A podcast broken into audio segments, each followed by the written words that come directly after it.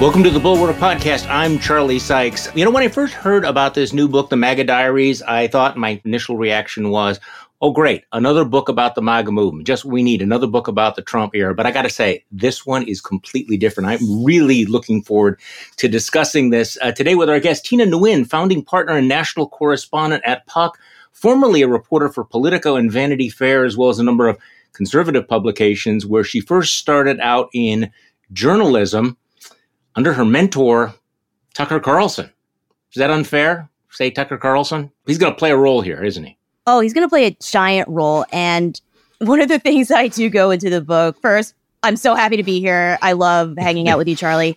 Second, interesting that you bring up mentor because one of the overarching themes in my book is trying to get ahead in America. And my parents were immigrants that had no idea how like building a career in America worked in Asia, it would be more like, okay, are you smart? Do you have this degree? Cool. In America, it's like, who do you know? Who can teach you the ropes? And my mom was reading a lot of Forbes magazine articles about career development. She's like, you should find mentors. That's Tucker. He could be a mentor. Go. Well, I mean, this is part of the, the, what I found so interesting about your book is it does explain the process by which people are recruited into this movement, and I think it's absolutely crucial to understand this. So, on your first page in the author's note, you write there are hundreds, if not thousands, of books about the history of the Republican Party, the history of the American conservative movement inside the party, and the history of Donald Trump and his administration, and January 6th, and militant white nationalists, and whatever other right wing insanities have emerged in American politics over the last eight years this is not one of those books. The MAGA Diaries is a coming of age memoir, one of those tales wherein the main character goes on a transformational journey from childhood to adulthood, a political book with a curveball. Really. Kirkus describes it as a sobering, endlessly readable fly on the wall account of creeping fascism.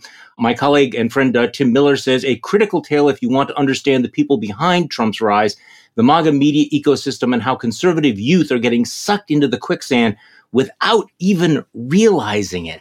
So, for a lot of our viewers, the idea of young Trump supporters feels like a contradiction in terms. And yet, there is this vast ecosystem, this vast circus like universe out there where people are drawn in. So, let's just talk about this how you got in into this. You know, you're a young bright Vietnamese American woman who ends up at Claremont McKenna, an elite university. Describe what happens. How does someone like you get sucked into what's become the MAGA movement? Oh, it is a very odd story, but one I realized over time is replicated by hundreds, if not thousands, of other kids. But basically, it comes from two different factors. One, like I was talking about earlier, my parents just didn't understand American society to the point of like, how do you become established and how do you get ahead? And so when I was in this prep school, I was on scholarship and I was smart, but it wasn't the type of person who would have like, you know, money to go to Interlochen acting camp for the summer or get an internship at the United Nations or get Yo Yo or write my Harvard application. Like that was the level of person I was competing against. And for a 17 year old, you're like, that's kind of fundamentally unfair. Like, what is it about, in my mind, the left that makes things this way? Second, I was a giant freaking nerd about the founding fathers, like the biggest one you'll ever see in your life. Like that's what happens when you grow up in Boston next to John Adams's mansion, right? But would you have considered yourself a political conservative? Did you have an ideological leaning when you were leaving high school, going to college? I would say I was getting more into the libertarian mm-hmm. moment mm-hmm. of 2008.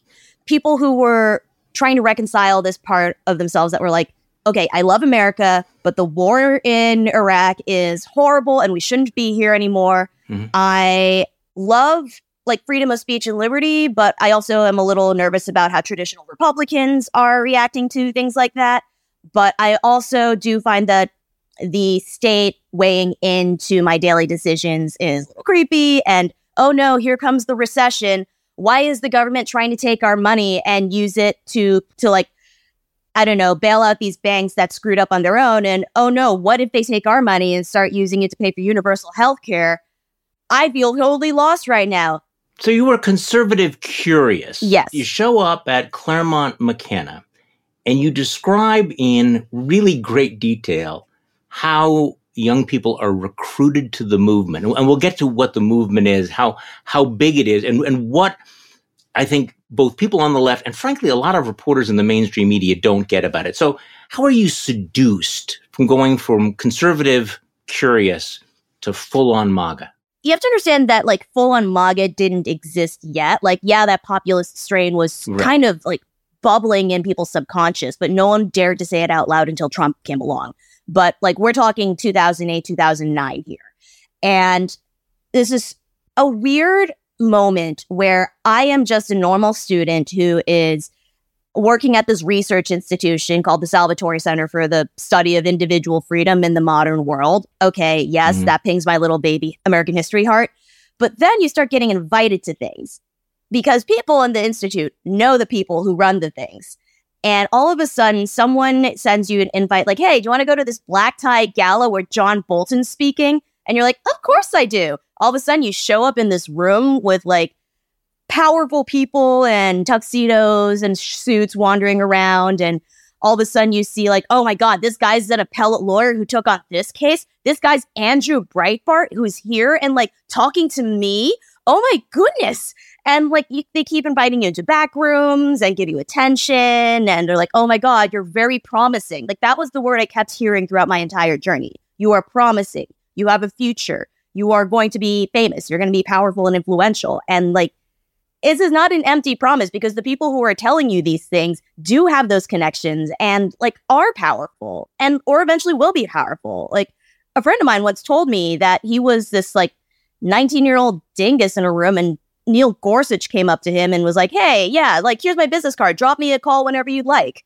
Yeah, I mean, one of the people that called you very promising was Heidi Cruz, Ted Cruz's wife, you know, and people offering mm-hmm. to be your mentors. And I think people need to understand how powerful that is for a young person getting started. You know, somebody saying, hey, you know, let's have coffee, paid internships, summer camps for for conservative journalists, all of those things. So what you describe is this concerted effort at the grassroots to recruit students and young journalists to be soldiers of the movement. I mean, this is this is not just a random thing. This is not just people who uh, you know are reading the New York Times one day and deciding, you know what, I'd like to be a conservative. I mean, there is a real infrastructure that draws bright young people into this movement and then creates for them a world and a career path.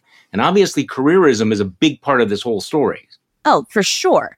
And the thing is, it's not even just journalism programs to begin with. Like, I would always get these jobs emails from the college, and there would be opportunities to learn leadership skills, electioneering skills. There was this group called the Leadership Institute that was literally throwing like money and flights sure. and lodging at people mm-hmm. who wanted to have a future in politics. And they're like, Would you like to learn how to run a presidential campaign?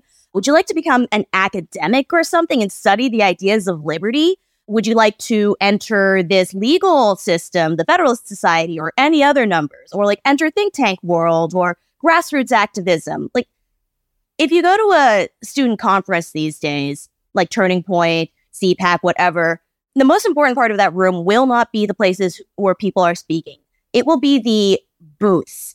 It will be the expo floor where they have packets and packets and packets and swag promoting like different jobs you could take. It's a giant career fair out there. Well, one of the interesting things about your book is you discuss how members of the media from the outside just don't understand really what's going on. You write very early in the book, missing in their work is something that a journalist looking in from the outside would never quite understand. The way the conservative movement makes itself immortal turning idealism, friendship, and ambition into the same thing. It draws in young people with promises of stability, purpose, and career summer seminars full of new like-minded friends. It invites them into a world of power full of eager mentors and cocktail hours who want to help them mature. It gives the most promising kids internships research project and the loyalty becomes organic to the point where even when your friends and associates begin saying crazy extreme things, outrageous things, you don't break with it. I mean, this is the loyalty, right? That it becomes part of your world. So that when people say, well, why don't you speak out against this? Or why don't you break with this? Why do you tolerate this? They don't understand sort of the organic ecosystem that you found yourself in. Right. Like, here's how far back the movement goes. So, you know how Mitch McConnell is a really old guy? Yes. like, very, very old. He was part of the Leadership Institute as a 20 year old. Mm-hmm. That is how far back they catch people. And when you develop something, a network like that over decades and decades and decades and catch people really young, it's less of a political movement where people kind of get together fully formed. It's like, this is the core of your identity. This has been the core of your identity since you were in college, maybe even high school. This is the core of your friend group, not just your career, but like your entire social circle. And if it were just a matter of like saying, Hey, I don't believe this anymore, it would be one thing. But if you say, Hey, I don't believe this anymore, I'm not doing it. And then your entire friend group turns against you with like this insane vigor and anger, like that's harder. That's a harder proposition to make. Let's fast forward to that moment when this happened with you.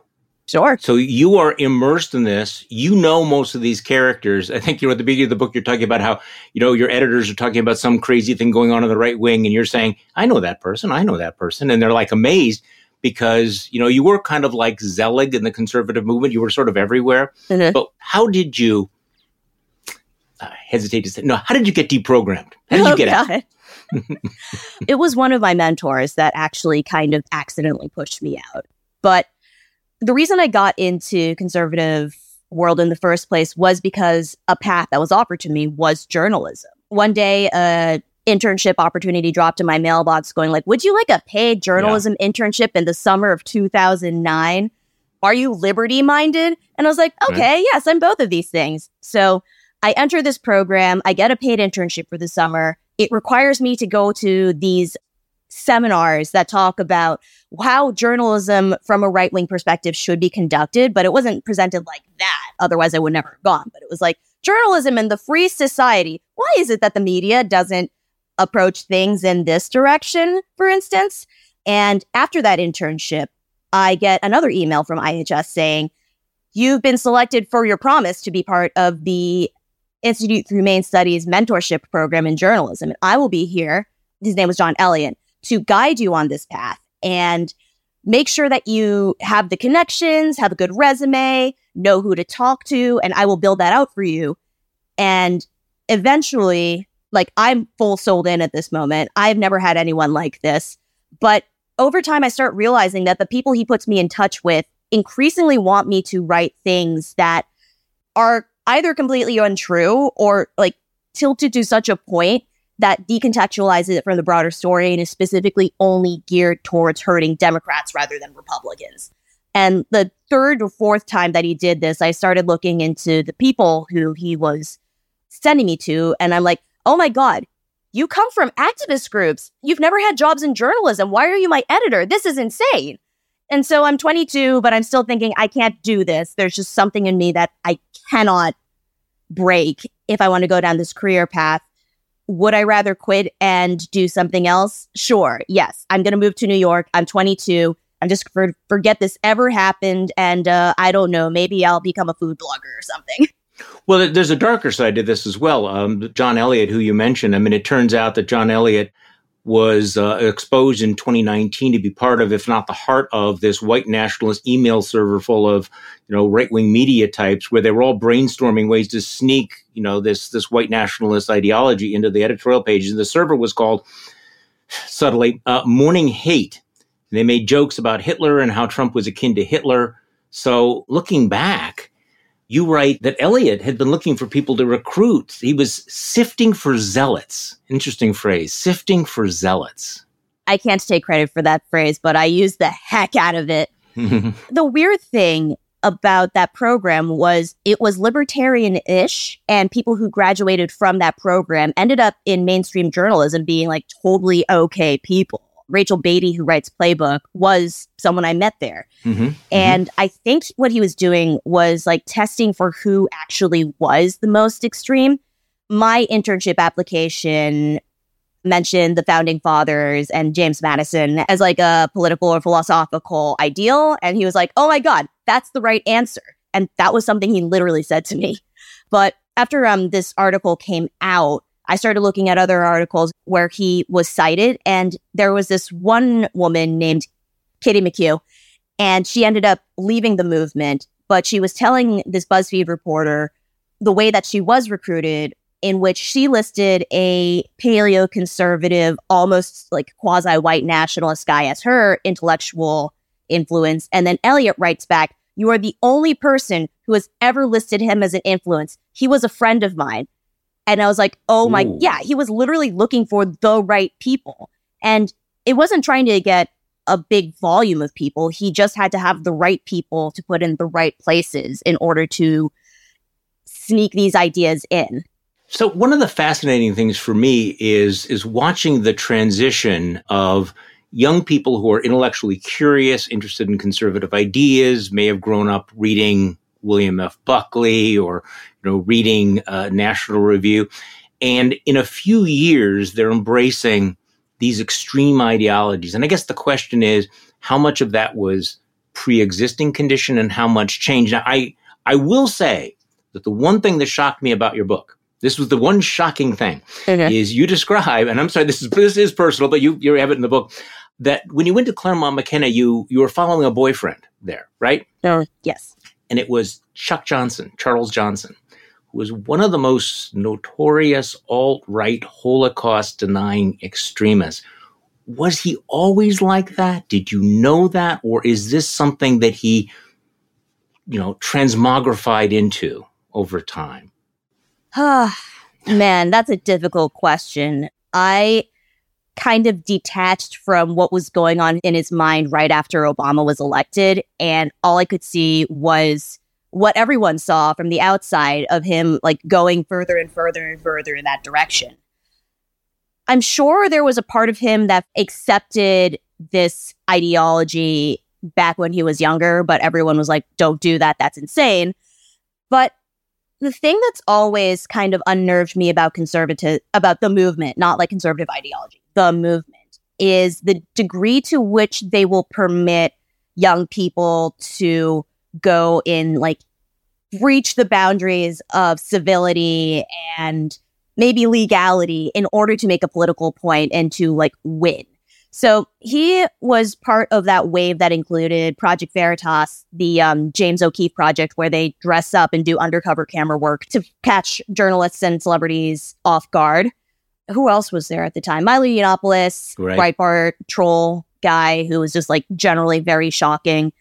And there seemed to be a new incentive for shock value and for like these trolls.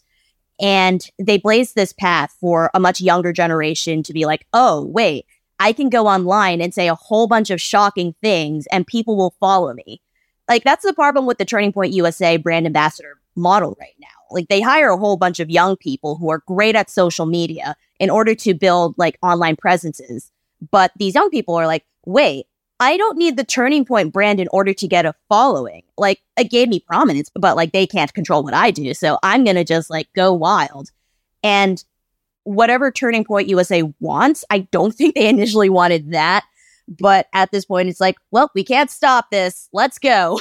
It does have a self-perpetuating, you know, fissionable uh, action here. You you discussed the idea of what you call the infinite fringe, where you know on the internet, if you get kicked out of one media spot for saying the wrong thing, if you get canceled, you can always keep going somewhere else. There's if you're on the right right now, there's kind of no limit on what is conservative anymore. And you, you mentioned the incentive structure, and this is something that I've really seen accelerating where you have people that if you squint, could think were like somewhat normal, but there is that incentive structure for them to become, you know, more shock value, more clickbaity, more outrageous. And in the old days, somebody would say, no, you can't say that. You don't want to be that. These days, actually, you get rewarded for it. So it's become this, this really dangerous spiral. And so you see people moving from what we would think of as more traditional conservative or libertarian to these bizarre, you know, edges that used to be, you know, invisible. Yeah. And again, that was sort of what I saw at like the Daily Caller where people were like too insane for the Daily Caller, but then got kicked off to Breitbart. And some people were too insane for Breitbart who got kicked into the ether, but then started their own things. Initially, I was like, okay, who's going to tell them to stop? William F. Buckley was able to stop the Birchers back in the day, and the Birchers, for the people who don't know, are proto QAnon guys from the 60s and 70s who almost got a hold of conservatism until Buckley literally pushed them out. But he was able to do that because he had a broad medium of print magazines. Right. And like a ton of political capital. But there was not enough space out there to declare who was and was not conservative. And he owned it like wholeheartedly. Fox News also had that right. to an extent, but like right now, they can't stop Tucker Carlson. Like he is the ultimate example of this infinite fringe I'm talking about. And not that just that he's gone like, okay, yes, he's gone like kind of off the reservation, but when Fox kicked him out, there was nothing that stopped him from going back on Twitter immediately and having just the ability to talk out loud and for people to remember that he existed. Like, if you're being really cynical about it, it's sort of how Netflix and Apple TV always offered their like the way that they got people into buying their content was like it's going to be like 5.99 a month or like 2.99 a month. You get all of this content for free. Come on in. And then now they've jacked it up to like 20 bucks a month plus ads. But like Tucker just had to give his content away for free just to remind people he existed and Fox wasn't going to take him off the air and he can still talk. Okay, so let's talk about you and Tucker because Tucker's a fascinating case. Tucker, you know, in the early days, you know, wore the bow tie, was a writer for the Weekly Standard, very much a mainstream conservative, very highly respected as a writer and thinker. We kind of know where he is right now. So, talk to me a little bit about Tucker. You and the Daily Caller. You you described Tucker as uh, super fun. Uh, the qualities that made him a really good magazine reporter, however, do not make him a good pundit. So, talk to me about that. Yeah. I think magazine writers have a lot more latitude to engage in crazy ideas, like absolute, maybe stunty, either like gonzo journalism, things where they insert themselves into the story and do something wild, like, say, Christopher Hitchens waterboarding himself for fun, or like, I found this crazy thing and I'm going to go explore it from, I don't know, being on a cruise ship with David Foster Wallace to oh man, being in Antarctica. And he was an amazing writer. Like he was able to just like find a crazy story, drop in, describe it with such detail, have his own spin on it, and then take it back and publish it in the mainstream. And like that was cool as a magazine writer. Yeah. But when you jump onto like opinion television and say, all right, here is the story. I have eight minutes to deliver it to you. I find this super interesting. Let's talk about UFOs that is taken much differently. And especially at some place like Fox, it's treated less as like intellectual fascination and more like gospel. And the more that someone at Fox was like, wait, no, you can't say this on TV. And the more Tucker's like, what the hell are you talking about? I want to say this on TV. Why are you not letting me? The more I think he just dug into his beliefs that he's trying to do the right thing. Okay, well, that's that's the question because there's a transition with Tucker Carlson, and I, I, guess what are his motives? You know, he clearly was testing the boundaries all the time. I, can I say this? Can I say this? He's challenging Fox. He's going to embrace bizarre, you know, racist theories like you know the replacement theory, deep into conspiracy theories. This is not the Tucker Carlson of ten years ago, but is this what Tucker Carlson is thinking? I'm going to show these guys. The more he got criticized, the more extreme he became. Was he like high on the dopamine hits of seeing which envelope he could break? What do you think was was happening with him in in those final days at Fox and now? I couldn't really get into his mindset at the final days of his Fox time, although I do go in at the very end of the book. I do an interview with Tucker while he's still at Fox, but it's bookended by the fact that I saw him right before he got fired from Fox, like literally the day before at this heritage event. And then I watch him afterwards try to keep his career afloat. And at the very end of his time at Fox, he seemed to view himself as someone who was prophesizing the fall of America to dark liberal forces. Like if you listen to the speech that he gave at that event, it was literally like, I'm not a religious man. Like, this is not me being like preaching the gospel or whatever. But there seems to be something very dark happening in America that's going after our churches and our children and our culture.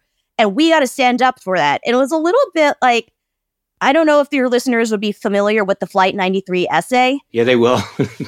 yeah, exactly. It, it's like a lot more tinges of that, except in a much more like telegenic form. An apocalypse is, you know, a good sales tool. If you come on the air every night and you tell people everything is fine, you don't need to worry about anything, uh, you're probably not going to be a star. On the other hand, if you say, you know what, the end is coming and i'm going to tell you if you you know stay past this next commercial break i'm going to tell you how if you do not seize the cockpit we will all die you know, back in a moment. I mean, it's not new that, of course, you know, people in the media will sometimes, you know, create and exaggerate catastrophes, but this seemed to be really, really ramped up. Okay, so you were working at the Daily Caller, you were writing, you've described um, what happened, your departure from there. You were writing a story about a telecommunication company. Your editors were trying to get you to twist the truth. You wouldn't do it. This was clearly one of the breaking points right? So mm-hmm. this is a, a, medium, the Daily Caller, who that had an agenda, and so they start with who they want you to like or who they want you to hate, who they want you to attack, and you weren't having it? I was definitely not having it. And here's the interesting part about the structure of the Daily Caller that made this happen. The person who was directing my coverage was not a caller employee. He helped get me through the door, but I always thought it was just sort of a, hey, I know a girl who could have a job here. Here you go. Here's a job. Like, you know, a really traditional network. But then the fact that like he started asserting himself as the person who was directing my coverage got real weird very quickly. Like he wasn't hired. No one there knew who he was except for Neil, who kind of knew him through the side. And then he was just like acting as my editor, sending me, where's your story? Where's your story? Where's your story? Here are the people I want you to talk to. Here are the stories I want you to cover. And I was 22 at the time. And so, like, if I were a bit more I don't know. If I were less stubborn and less into following my gut, I probably would have just like accepted it as, as what happens in conservative journalism. But I did call it out and then a chain of events that I will describe solely as the exact chain of events as they happened. I said this out loud, and two days later, I was let go for quote unquote financial reasons. Mm-hmm. Yeah. And that is the exact chain of facts. Yeah, it's uh, always quite a coincidence, isn't it? Well, interestingly enough, uh, you were one of the few journalists, because you were meshed in this universe, to actually predict that Trump would win in uh, 2016. And you were um, working at Vanity Fair at the time. Is that correct? Your editor scoffed at that. Like, there's just no way. As, by the way, 98%, 99, 99.9% of all the people in the media, including me, would have scoffed at that idea. So tell me what you saw that they didn't see. Do you remember earlier I was talking about how the conservative movement had a degree of permissibility for people who were kind of like out there and crazy and probably broke the rules, but got things done. The moment I saw Trump running, like stomping all over everybody else, and everyone was like, oh no, we'll try to stop him, but they didn't. And I was just thinking, like, oh no, oh, oh no. Like he's getting very popular and I don't think anyone can stop him just because I don't think anyone knows how to stop him. Like, here's the critical flaw of the conservative movement as I see it it's a really powerful movement, which has become an industry and a bit of a machine. But over the 60 years of the movement, they were always convinced that they were working for a specific vision of what is conservative and what is not and they believed that the voting base would go along with it. Right. But the moment that the base was like, wait, actually, we kind of like populism and free trade sort of sucks, they're like, oh, the calculus becomes like, do we protect these ideals, but that are clearly very unpopular, and then see the collapse of everything we worked for? Or do we go and find some sort of intellectual common ground here and go along with it? Like, the core of conservatism, apart from all of those ideals that kind of came to fruition with Goldwater and Reagan, is society's moving forward too quickly and we have to stop it. In some cases, it looks like communism. In some cases, it looks like Obamacare. But in this case, it's like there is a cultural critique to be made of the left, and the base still likes to go against the left. Maybe it's for reasons that we find reprehensible, but you know what? We have to go with the people that we cultivated too. So you were also not surprised by January 6th. Why? What did you see bubbling up there before the attack on the Capitol? It was an interesting chain of events that came from me covering Trump in 2020 as a White House reporter. So when I pitched myself to Politico for that position, I was like, all right, the most powerful people whispering in Trump's ears right now is not lobbyists on K Street or people in the Capitol or like interest groups or whatever. It's people in the media and online. Like they're just tweeting things at him and he's retweeting them out to the public. And those people are like, oh my God, Trump loves us. We're going to keep having this feedback loop and we're going to gain more and more and more power. And over the summer of 2020, it went from COVID disinformation, like hydroxychloroquine, to there's violent Antifa and Black Lives Matter protesters in the streets. You have to go out there and fight them. Also, those people are supporting the deep state who want to knock me out.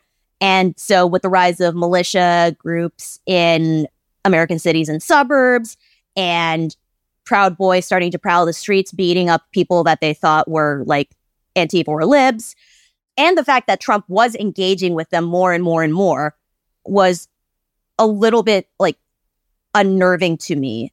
The more he started dabbling with QAnon too and feeding back into their love, that was even worse. The moment that Stop the Steal comes up, and then all of a sudden, militia guys with guns show up to ballot counting locations, and Trump is going, Stop the Steal, Stop the Steal, Stop the Steal. And these guys start going, We've got to go, like, take our country back, and we are sovereign citizens and are allowed to do whatever it takes to get our country back. I'm just like, it's going to be violent. I don't like this. Um, and I was fully prepared for actual like fights and bloodshed at the Capitol that day. My one miscalculation was that I thought the Capitol would be prepared for it, and the Capitol security was not at all. Okay, so that was unnerving. But what do you make of the last three years in which Trump has been able to rewrite the history of all that? I mean, it's one thing for these fringe militias to engage in violence. I mean, I can remember if this was, you know, five, six years ago, if you would have told me that, you know, this kind of thing would happen, virtually every Republican that I knew would have said, we draw the line there. There's no way we're going along with this. And on January 7th, they seemed to draw the line. And here we're sitting three years later. And the Republican Party, at least the electorate, overwhelmingly has accepted Trump's big lie, is not repelled by his reference to the rioters who attacked police officers as hostages. You have Joni Ernst saying, yeah, I really have no problem if he pardons the seditionists. What do we need to understand about the conservative movement and conservative voters that they would have actually accepted something that would have been unthinkable just a short while ago? I think that that moment has been like memory hold in the right. And part of it has to do with the fact that Trump is no longer on Twitter. Hmm. When he was in a online format where everyone could see him and he was just constantly tweeting and no one could stop him from tweeting. People were reminded, oh my God, this man is crazy just all the time. In their face, he is encouraging these seditionists. He is not telling people to leave the Capitol.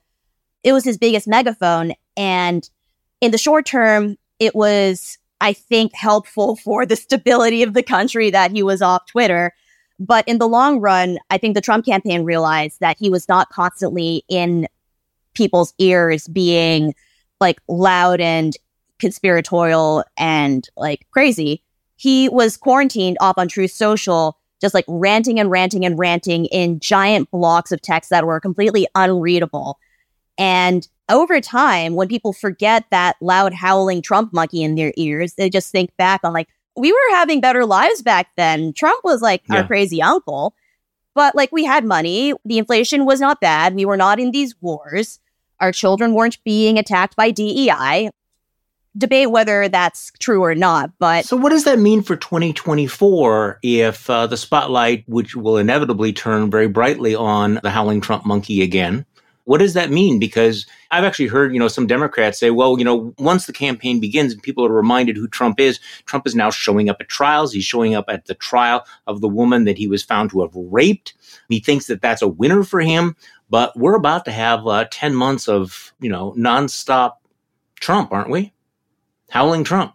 We are, but the media atmosphere and environment has just atomized so much that wherever you get your news these days, it's not as unified as it was back in 2016. Yeah. Like cable audiences are shrinking.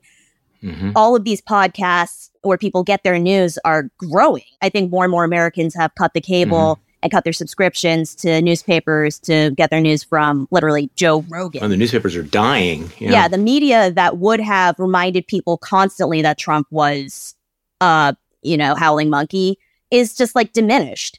And there are more people who are like, I don't really care about that. Here's what I actually do care about. And also, I mean, there's a, there there has been an exhaustion. I mean, I just sense a certain just you know shoulder slumping, just tiredness and numbness about this because this has been going on for seven or eight years. And I guess the question is whether or not people are going to, you know, re-engage or whether or not it's like, so, you know, Trump's a howling monkey, you know, same old, same old, tell me something that's new. I actually talked about this. I thought it was really interesting when Nikki Haley, you know, failed to say that slavery was the cause of the Civil War. It was a news story for what, five or six days, right? Trump says something crazy and insane every hour and it's just like just you know it's the banality of crazy. It's like okay well that's not new. In some ways that's kind of working for him right? It's like you know it's not breaking headline news that hey howling monkey wrapping up the republican nomination. Yeah exactly. All right? So what is the way out of trumpism and the maga movement? You say if i if i get this correctly that looking forward if he doesn't designate a successor with the same kind of rhetorical skills you think that it's going to pay off? The flip side of that is what you describe, and one of my takeaways from your book is that this is going to be in the long haul. There's an entire generation of politicians and young people that have come of age during this period, and we are going to be dealing with this not just for the next election cycle, but for the next decade, two decades, maybe three decades. The hangover of this is going to last a very long time. And that's why I think your book is so valuable because it shows you know, this is seeped deep into the culture with a certain intent. What is the future? What is the post MAGA future? Or is there a post MAGA future? I think the movement, like the MAGA movement, is going to last in also a very atomized form. What I think one of the uh, downsides of MAGA is that it's not really based on an ideology so much as it is based on a fighting style. Right. It's really dog eat dog too. You can't have one person at the top of yeah. it. It's just going to be a whole like you are still fighting for audience share and the best way to do it is try to like knock out someone else. And someone can like say, "Oh no, this is my political belief. It's more like traditionally conservative or I actually am more yeah. of a populist over here." but like that does not particularly matter unless you can show dominance. And I don't know if the conservative world as shaped by MAGA will remain as coherent as it used to be because of that. Red in tooth and claws, what you're describing. It's not about ideas, it's about turf, it's about dominance, it's about mm-hmm. who's up right now. I think that's an interesting way of putting it. Yeah, I mean, look at what's happening in the House right now. Technically, like Mike Johnson, the speaker, is a conservative if this were 2015 or 2018, what he was proposing would have been a very conservative budget and he would be considered a hardliner. But he has the temerity to try to work with Democrats. And that's a horrible sin for the part of the party that is willing to take him out. Well, yeah, I mean, look how the window has moved from Paul Ryan, who was, you know, the bright young conservative, to now Mike Johnson. Who knows where we're going? Okay, so let's talk about one of the really fun parts of your book, and there are so many, is your description of Turning Point USA. For people who are not familiar, this is the Charlie Kirk organization. It is one of the most flamboyantly successful organizations. Uh, you went to the uh, their summit back in 2022 when when Nazis with swastikas and armbands uh, showed up along with signs praising Ron DeSantis. I mean, this dynamic is so strange. So, Turning Point USA has become very MAGA. So tell me about the incident with the Nazis. Oh man, that was a fun one. So these Nazis show up and they're part of this group called the Goyim Defense League. And their entire deal is we're going to troll the mainstream media and people about how bad the Jews are. And like literally, they will dress up as Orthodox Jews and hold protests where they say that the Holocaust was faked. That's how trolly they are. Yeah. But all of these students show up and these guys come in and they're like, we're Nazis. We're here at Turning Point USA. I'm watching these students come in. They clearly don't like Nazis. I think that's what everyone misses about this incident. Well, that's reassuring. Yeah. They like go in and they start screaming at the Nazis to get out of here. And they all get into this big screaming match. And the thing that really struck me, though, was that these kids did not believe that these guys were actually Nazis. They started accusing them of being Antifa interlopers who were trying to make them look bad or from some campaign that wanted to associate them with Nazis. And these guys just keep goading them. They're still wearing masks. And the fact that they didn't take their masks down so the students could identify them just like made them more and more suspicious. But they thought they were from the Lincoln Project or they thought they were lefties. Mm-hmm. I mean, is that the story they have to tell themselves? What's the mental flex that they have to make when they're confronted with groups like this, I guess? I mean, we saw this in January 6th, right? I mean, you still have the cognitive dissonance of some people saying they were brave patriots and, and others saying, no, they were Antifa because anything bad that happens must be the left, right? They can't actually be Nazis. Yeah. I mean, the entire movement is reactionary. And I don't think there's any net negative for admitting that they are actually Nazis and that they condemn that movement. They have no affiliation with them. And frankly, the Nazis and white nationalists really hate Charlie Kirk because he's pro Israel. But the students at that level were like, the idea that someone negative had showed up in their space and for them to think, oh no, this is leftists trying to make us look bad. Like that just seems organic and sort of bred by this sense of like this little tiny sprout of resentment that must have happened somewhere in college. And it was just something they refused to believe. I don't know if there is any sort of like, this is something I have to believe in order for me not to like confront why it is that they want to show up in the first place.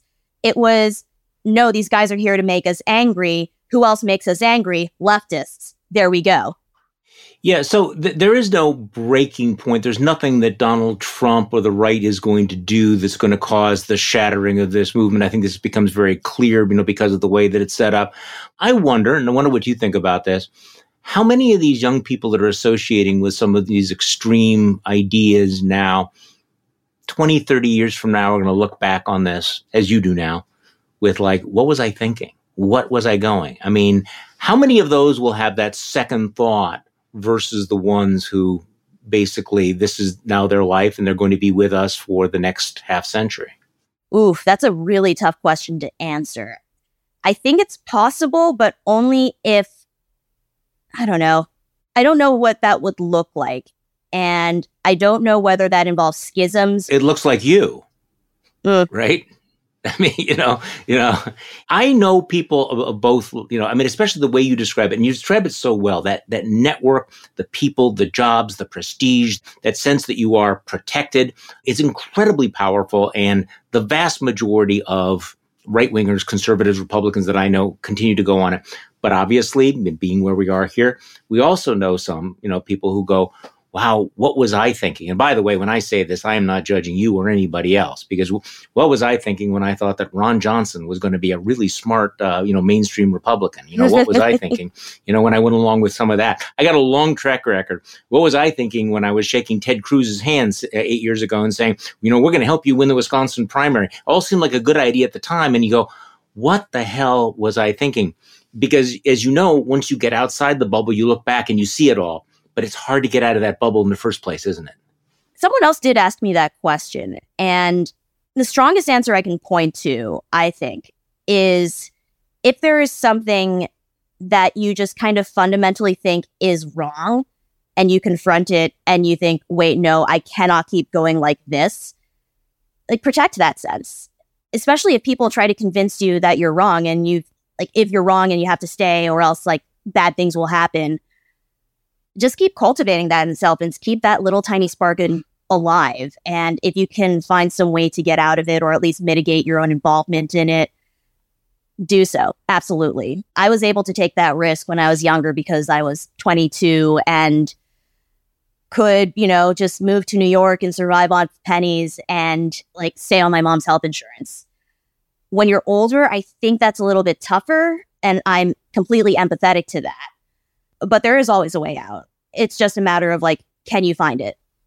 But as you point out, it gets harder and harder with time for many people. I cannot tell you the the most frequent word that I hear when I have this conversation with uh, my former friends who are Republicans is mortgage. Mm-hmm. The book is The MAGA Diaries My Surreal Adventures Inside the Right Wing and How I Got Out by Tina Nguyen, who is a founding partner, national correspondent at Puck, formerly a reporter for the Daily Caller, Vanity Fair, and Politico. The book was released yesterday. So, congratulations, Tina. I appreciate it. It is a great read and incredibly valuable to understand what's happening to us. Thanks for coming on the podcast today, Tina. Ah, thanks for having me. This was fun. And thank you all for listening to the Bulwark Podcast. I'm Charlie Sykes. We will be back tomorrow and we will do this all over again.